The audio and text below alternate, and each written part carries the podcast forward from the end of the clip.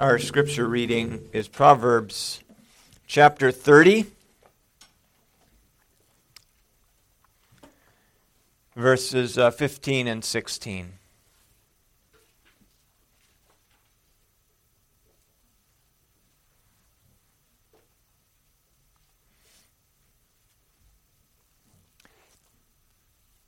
The leech has two daughters. Give and give. There are three things that are never satisfied. Four never say enough the grave, the barren womb, the earth that is not satisfied with water, and the fire never says enough. May we never forget these his precepts, for by them he has given us life. Oh, Heavenly Father, your word is the word of life. May you um, speak to us words of life. May you give us ears to hear, hearts that yearn for you. May you give to us obedience of all that we have heard from you. And I pray that you would uh, be glorified in the preaching of your word and that you would uh, preserve me from error and sanctify my lips for this task. In Jesus' name, amen.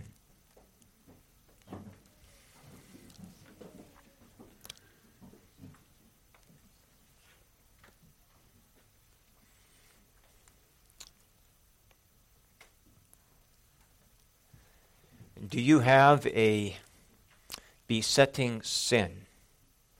A sin that um, you continually fall into, it seems like, time and time again. It's what Hebrews calls a besetting sin. And one class of uh, besetting sins is what we commonly call addictions. Addictions are a besetting sin that is fallen into again and again. You know, most of us probably would acknowledge that there are weaknesses that we have, that we battle. Addictions are besetting sins that take over, that gain control of one's life. And this, these two verses describe or give to us the characteristics, the two fundamental characteristics of the besetting sin of an addiction.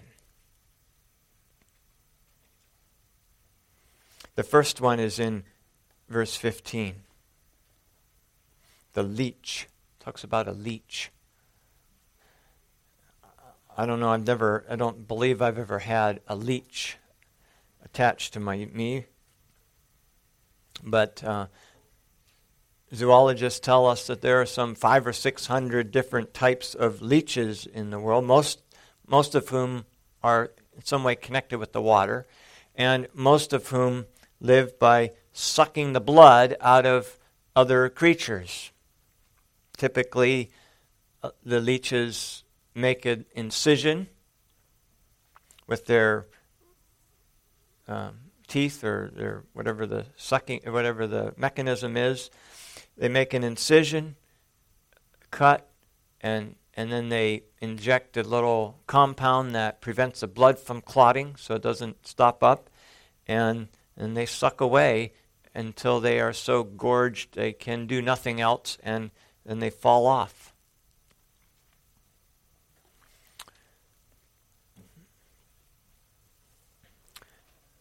This reference is to a leech is actually the only reference in all of Scripture to, to a leech.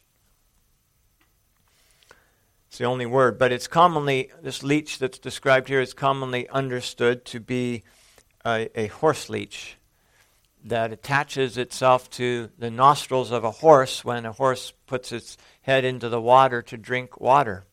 These leeches are there waiting for that, and they latch on and suck blood until they are engorged and completely helpless and incapacitated, and then they fall off.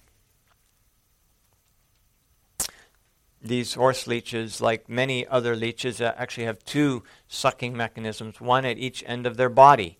With one, they latch hold, and with the other, um, they, they suck the blood out of, this, out of their host. Now, in, in bygone eras, uh, they were commonly used by doctors to treat a variety of illnesses. They used doctors use them to take blood out. Think about it, doctors still like to take a lot of blood out of people. But this this uh, text gives us uses them this this characteristic of a leech, something that is always taking and it lives off of other people,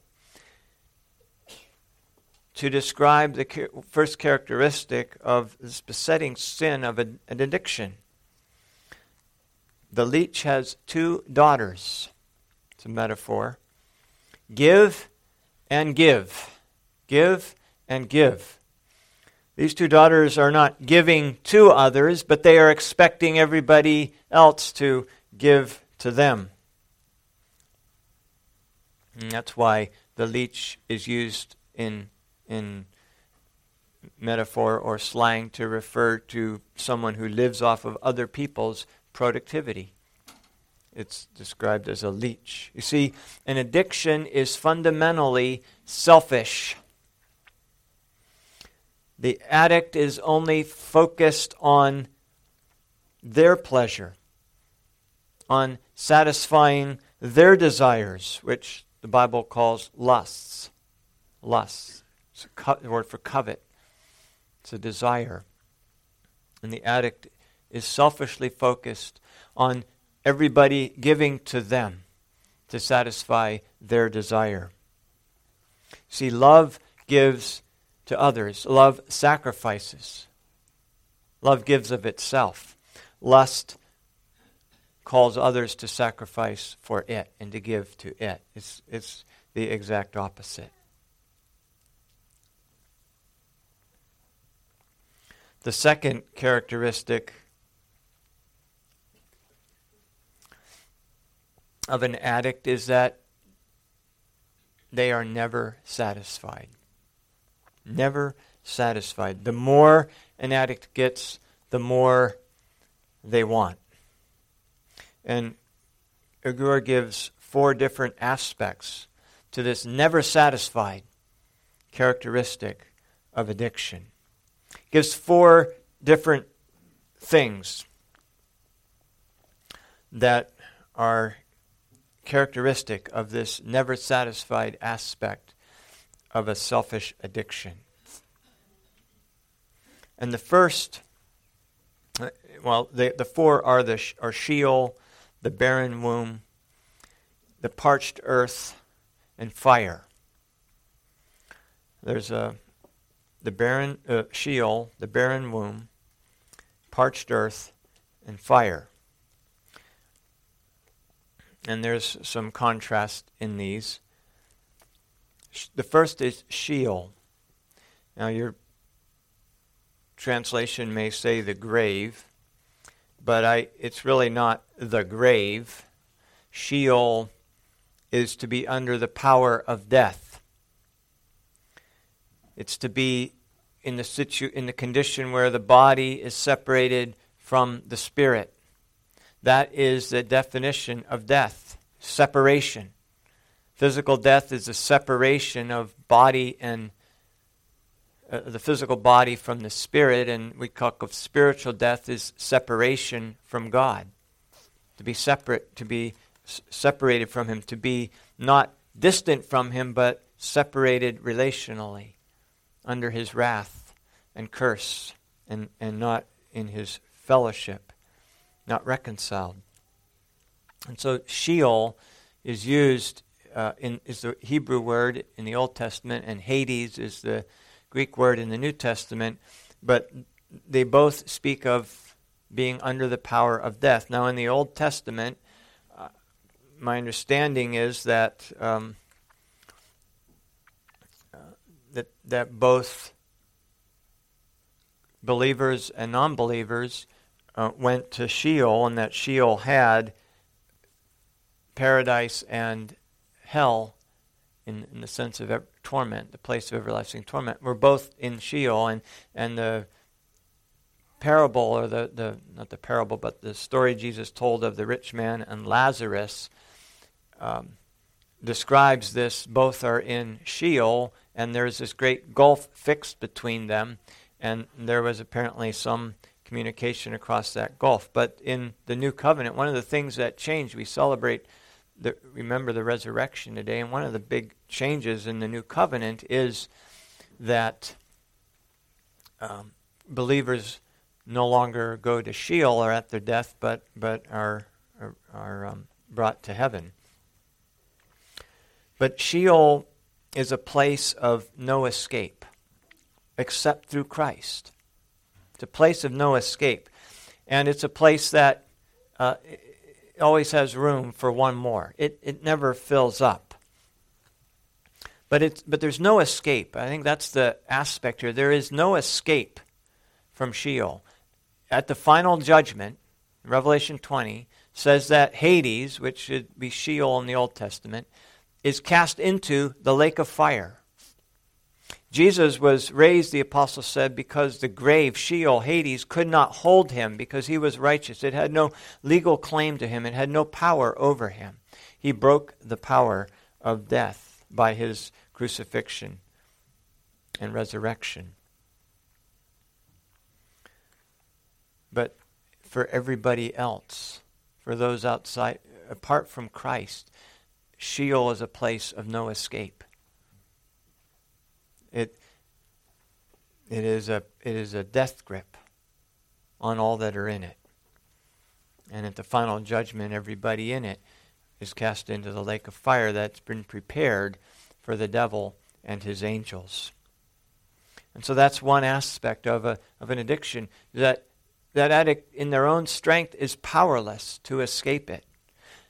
They can make all the promises they want, they can go through all the steps and programs that they want, but there is a continual relapse, a continual repeat. As Peter talks about it, it is like a, the dog returning to its vomit. That's the characteristic of, of an addiction, of a sin, a besetting sin that you might be you might be able to stop it for a little while, but you relapse and fall right back into it.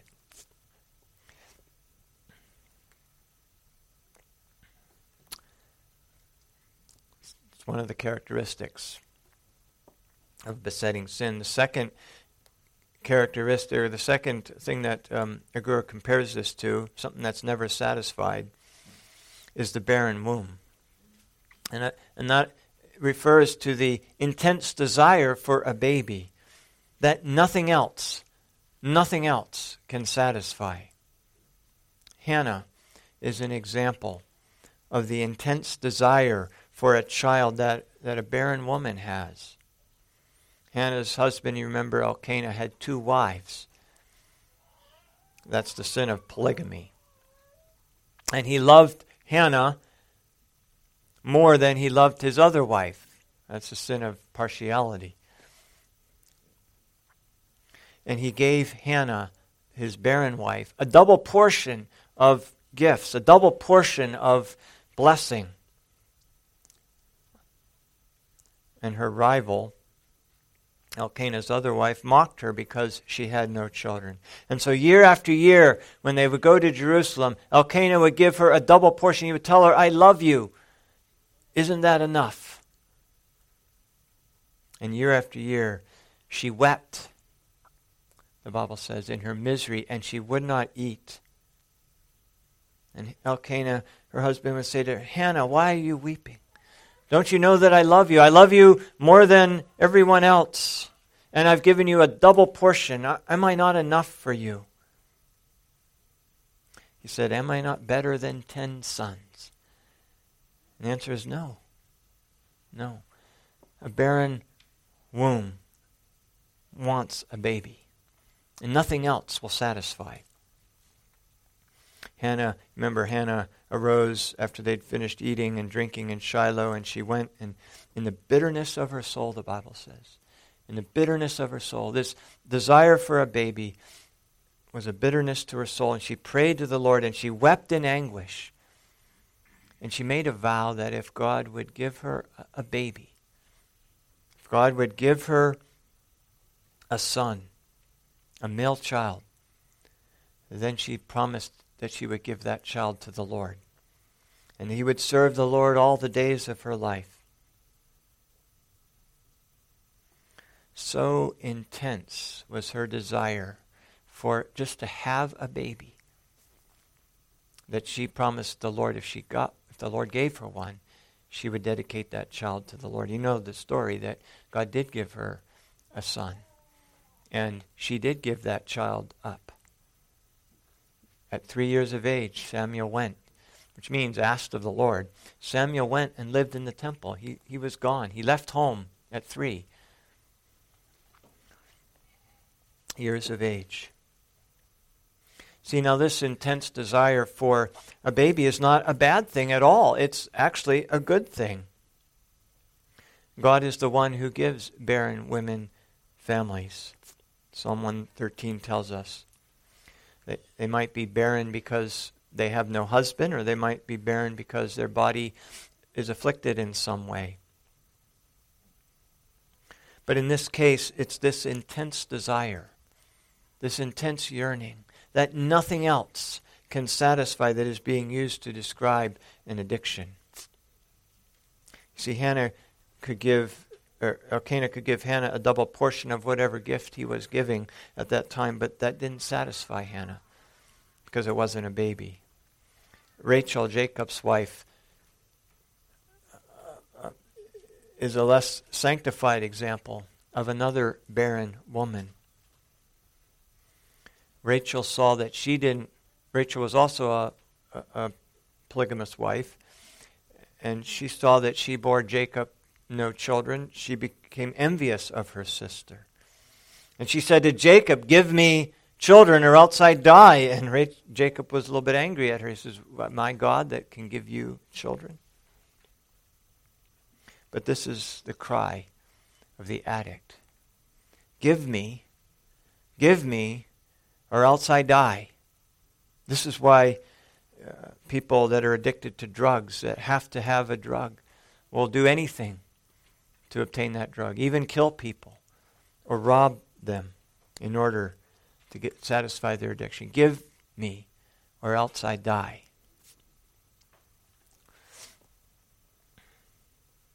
The third metaphor that Agur uses to describe the addict is the parched earth. A parched earth. The earth can't be filled up. It's a, it's a bottomless reservoir for all, for all intents and purposes. Um,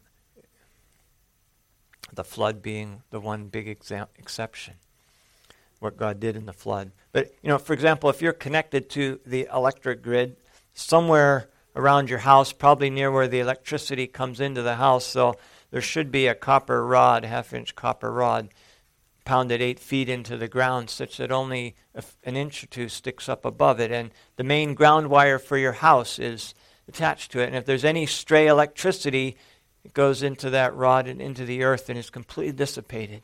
You can never charge up the earth. No matter how much electricity, you can't charge up the earth because it's a it's, it's a bottomless reservoir. And so it's used to ground. And if there's any stray electricity in your house, if your house is properly wired, it'll get shunted into the earth and safe and, and safely shunted into the earth and dissipated and won't hurt anybody. And it's the same way with water. I have a spot in my yard that I can dump hundreds of gallons of water in it and it just disappears. It's gone. Almost as fast as you can pour it out. And, and the earth as a whole is that way. It can just, you, you can have a rain. You know, I've seen our yard covered with, in some places, a foot of water after a long rain of a couple days. and yet it's only a matter of hours. At the most, a day, and the water's gone. It runs off. You see, for all practical purposes, the earth is like an unlimited sink that just absorbs whatever, whatever you pour into it. It can't be filled up, and that's the, true of the addict. They can't get enough if they're addicted to pornography. They can't get enough. And the more they get, the more they want. It's an, it's an insatiable appetite.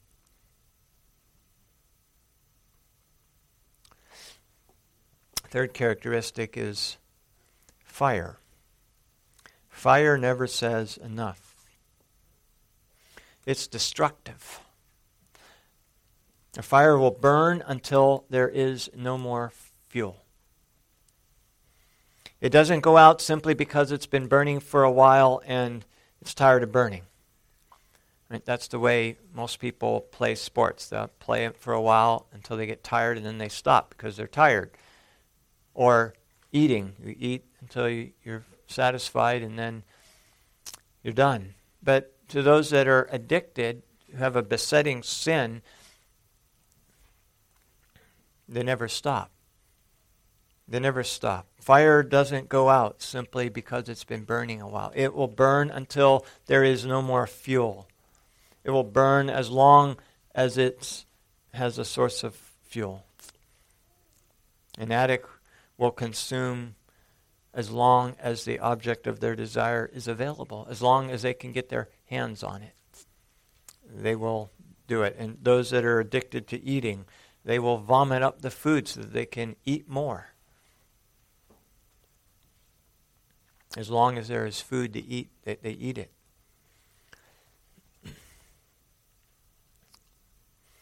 So that's th- those are the four uh, characteristics or the four metaphors that Agur uses to describe this aspect of the addict, this besetting sin that is never has enough. It's never satisfied. It's selfish, it always takes, and it's never satisfied in these four different ways.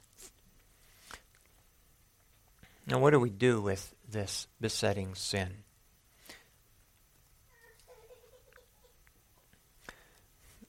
As, as someone once said, uh, Agur of this chapter, this whole chapter, that uh, he doesn't give, um, Agur does not give us the details, but he rather gives us these metaphors and allows us to figure out the details. Well, the scripture, thankfully, the context of these, uh, the greater context of these sayings, does give to us these answers. I would point out, as um, Bruce Waltke has noted, a couple parallels here before we move on.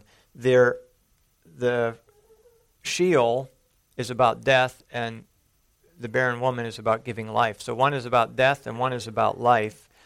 Uh, fire is destructive, and water is what is um, the parched earth is what brings life. So there's there's a couple different um, uh, parallels there. But I think we look at this besetting sin of addiction, the first thing we need to remember is that this is not primarily a physical disease. It may produce physical disease, but we have to remember that the root of that disease comes from these desires, this give and give, and, and this never enough. And those sinful desires, when they work their way out in our lives and in our bodies, may, may result in um, may result in physical disease, but fundamentally, an addiction is not a physical disease. It's a sin. Paul said, told the Corinthians, Do you not know that the unrighteous will not inherit the kingdom of God? Do not be deceived. And then he gives a list of sins, one of which is addiction. Listen for it. Do not be deceived. Neither fornicators, nor idolaters, nor adulterers, nor homosexuals, nor sodomites, nor thieves, nor covetous, nor drunkards, nor revilers, nor extortioners will inherit the kingdom of God. These are sins. People don't not inherit the kingdom of God because of physical illnesses. They don't inherit the kingdom of God because of besetting sins that are never conquered, that are never put to death. But see, goes on, doesn't leave it there. He says, But but such were some of you. Such were some of you. But you were washed. You were sanctified. You were justified. Notice that word there. And praise the Lord for it. It says, Such were some of you. Past tense, meaning these people he's addressing no longer are these things. They no longer are drunkards, addicted to alcohol, or, or homosexuals, or catamites, addicted to fornication, or idolaters, or adulterers. They were those things, but they have been cleansed. They've been washed. They've been sanctified by the power of God. There is victory in Christ over these desires.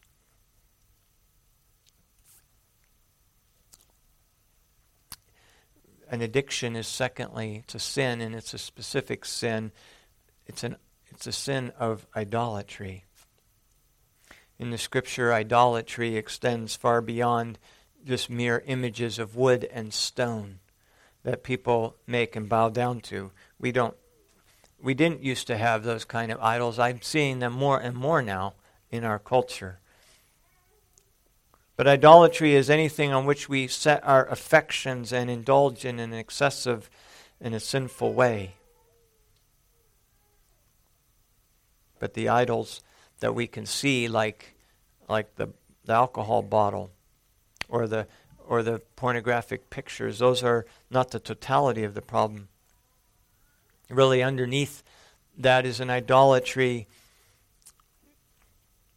of what we worship, of what we desire, what we a lust for pleasure, a lust for respect, a lust for love, a lust for power, a lust for control, or a, a lust for freedom from pain. You see, the problem isn't outside of the addict. It's it's not in the thing that's outside that is alluring. The problem is a problem in the heart. It's a problem of a lust. The problem isn't the thing. Because most things that are the subjects of addictions have a, have a legitimate and proper use.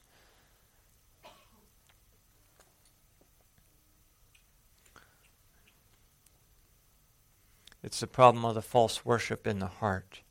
God says in Ezekiel, Son of man, these men have set up their idols in their hearts and put them before them, which causes them to stumble into iniquity. An idol in the heart that has been set up, and that's, God says, what causes us to stumble into iniquity. It's not the thing outside, it's not the picture of someone else's wife, it's not the, the bar or the bottle of alcohol. That is the problem. It's us, it's our own heart. God says, Should I let myself be inquired of them at all? By them at all? Should I let myself be inquired of, of at all by them? They have another, another uh, love other than me. God says, Should I even let them, these people, should I even let myself be inquired of by them? See, an addiction is a love that comes before anything else. One addict said it this way My wife said to me that I was going to have to make a choice, either cocaine or her. And before she finished the sentence, I knew what she was coming, so I told her to think carefully about what she was going to say. It was clear to me, he said, that there wasn't a choice. I love my wife, but I'm not going to choose anything over cocaine. It's sick, but that's what things have come to. No Nothing and nobody comes before my Coke. That's the addict.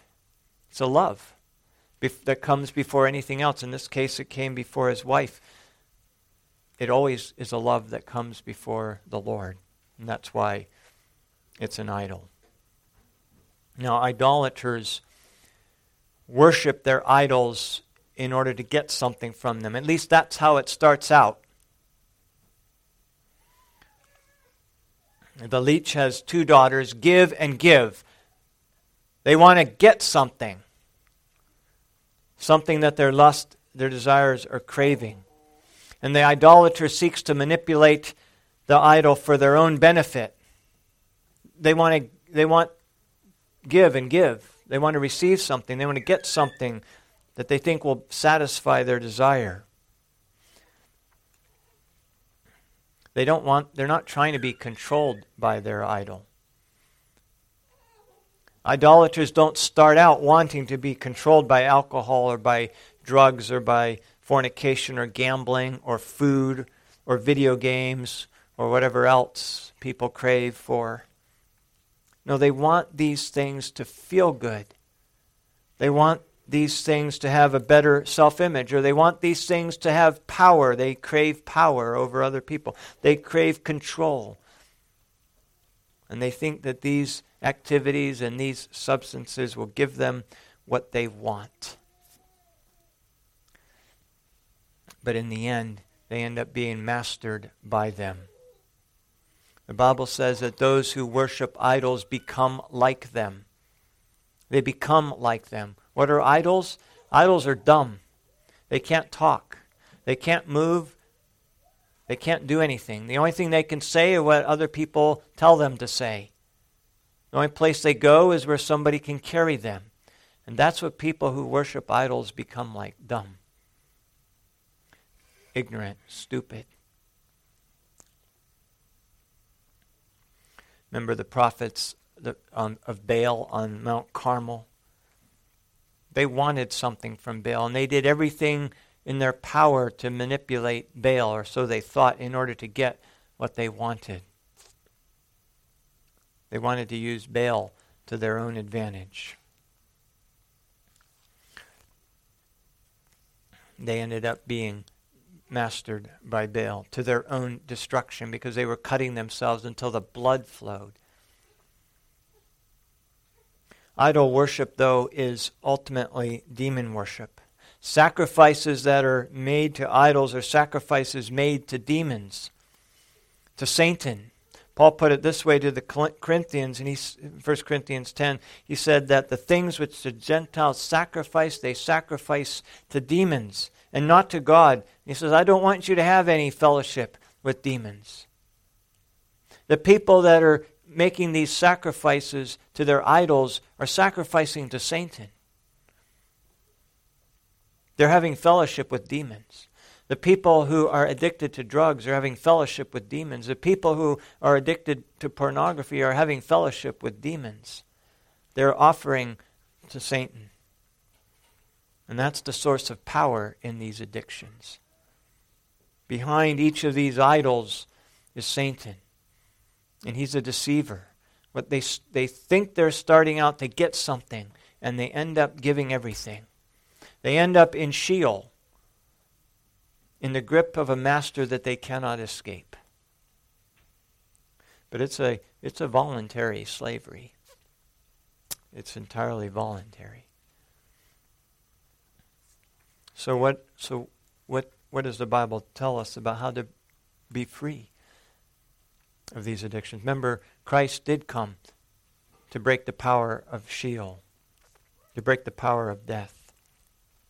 And he and Paul described to the Corinthians all those that were those things but no longer. How do we get there? Well, first we need to recognize that this is a war. We're in a war. And it's a violent war. So we need to be we need to declare war and to be prepared for violence. Jesus said in Matthew, and from the days of John the Baptist until now, the kingdom of heaven suffers violence, and the violent take it by force. These lusts are warring against your soul and my soul. And if it's a war, and if we don't approach this as a war, we will be defeated. Satan is a mighty foe. And he knows our weaknesses, and he easily exploits those weaknesses if we are not on guard against them.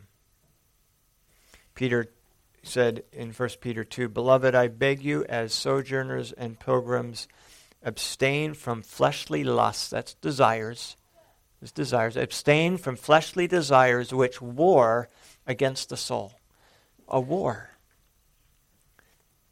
So if we're going to if this is a war, we need to put on the full armor of God.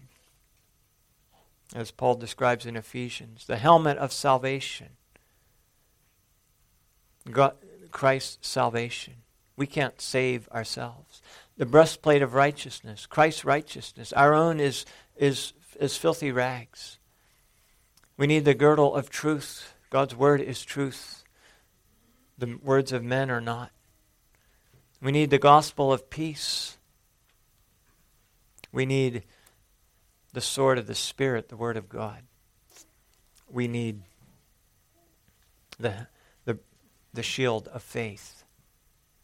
We need the armor of God. We need to put that armor on, and having put it on, to stand. We need to prepare our minds for action. Peter said, Therefore, gird up the loins of your mind. Right? Remember, this is a war uh, of, of, of our lusts that war against our soul. So we need to gird up the loins of our mind and to be sober and to rest our hope fully upon the grace that is brought to us at the revelation of Jesus Christ. Peter goes on to say a little later in that letter we need to be self controlled and alert, to be sober, to be vigilant. Means to be watchful, right? When you're in a war, you don't just go to bed and sleep, you post a sentry to keep watch all through the night. That's the kind of vigilance that we need in this war. Be sober, be vigilant, because your adversary, the devil, walks about as a roaring lion. And we can't be half hearted about it. We need to make every effort to give, to give all diligence. We need to be careful, careful how we live. Paul told the Ephesians, See that you walk circumspectly, not as fools, but, but wise. Right? When you're in a war, you walk carefully always alert. You don't just run through the minefield, you, are, you walk very carefully through a minefield.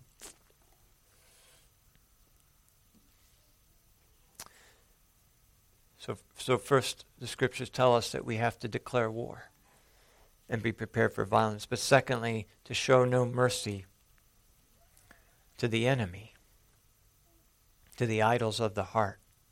Show no mercy to the idols of our heart, those sinful desires that war against our soul. Do you not know, Paul told the Corinthians, that those who run in a race all run, but one receives the prize? Run in such a way that you may obtain it. And everyone who competes for the prize is temperate in all things. Now they do it to obtain a perishable crown, but we do it for an imperishable crown. So he's going to move now from an earthly race to this spiritual one. He says, Therefore I run this way, not with uncertainty. I fight not as one who beats the air, but I discipline my body, and I bring it into subjection, lest when I have preached to others, I myself should be cast away. I discipline my body, Paul said.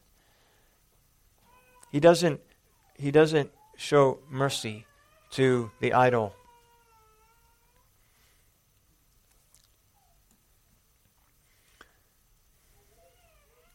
Some temptations are external and, and some are internal. But that desire that is the heart of every addiction is an evil desire that comes from within our own heart. And we can quickly identify these temptations by asking ourselves which desires prefer to stay in the dark. Which desires do we have that we, we don't want other people to know about?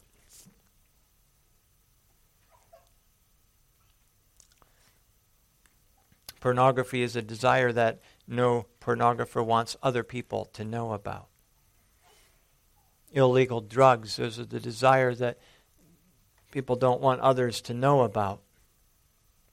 More, more pain medication don't want other people to know about that.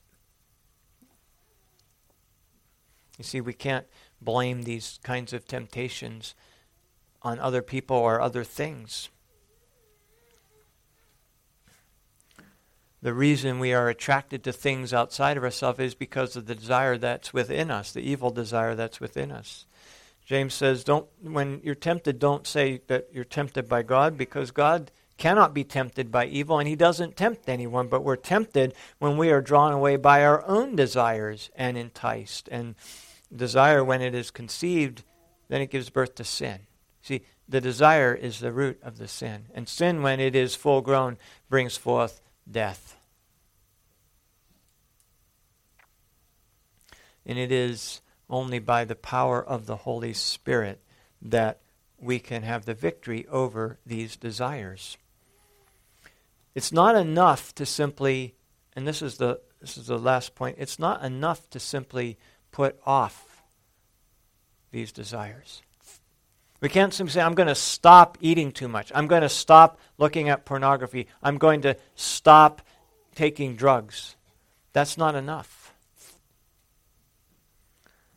The Bible says uh, if that's all we do, we'll be defeated again and again. That's why people come back again and again to these same addictions. You see, a thief that's no longer stealing at the moment, that's still a thief. He's just a thief on vacation the drug addict that is not taking drugs at the moment is is no longer not a drug addict, he's just a drug addict on a vacation.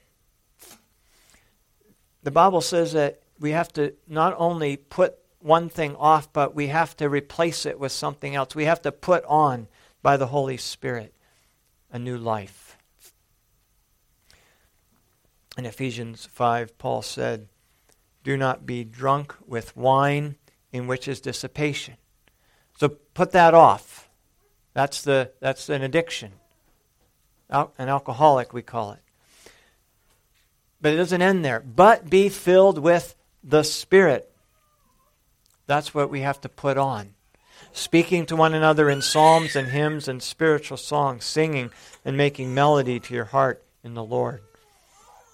Giving thanks always for all things to God, the Father in the name of our Lord Jesus Christ, putting off the sin, putting on the new life, the new obedience.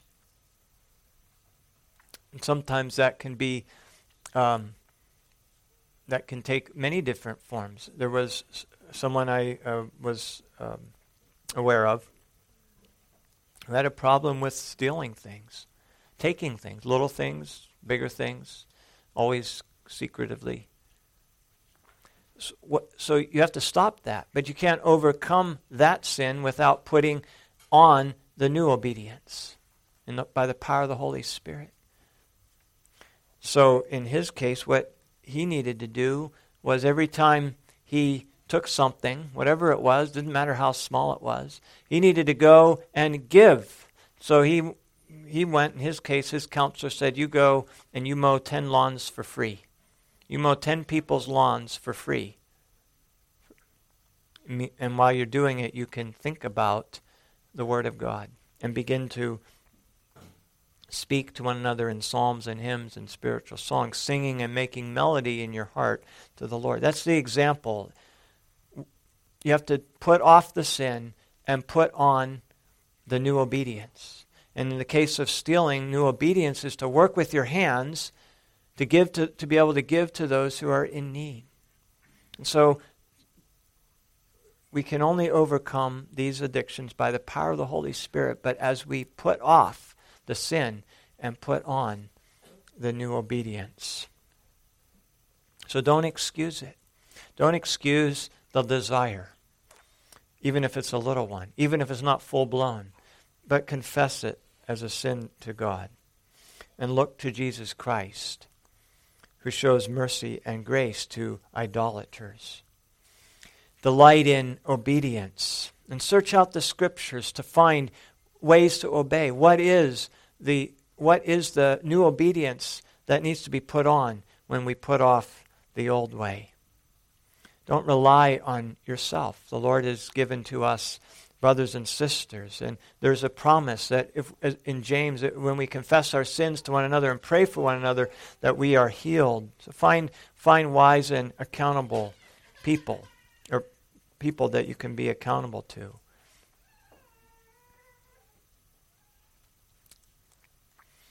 And realize that these sins you know, don't just impose themselves on us unless there has been in us a willingness to entertain them, to entertain the seed of the sin in our imaginations. And so, therefore, this is where the battle needs to be fought at the at the desire.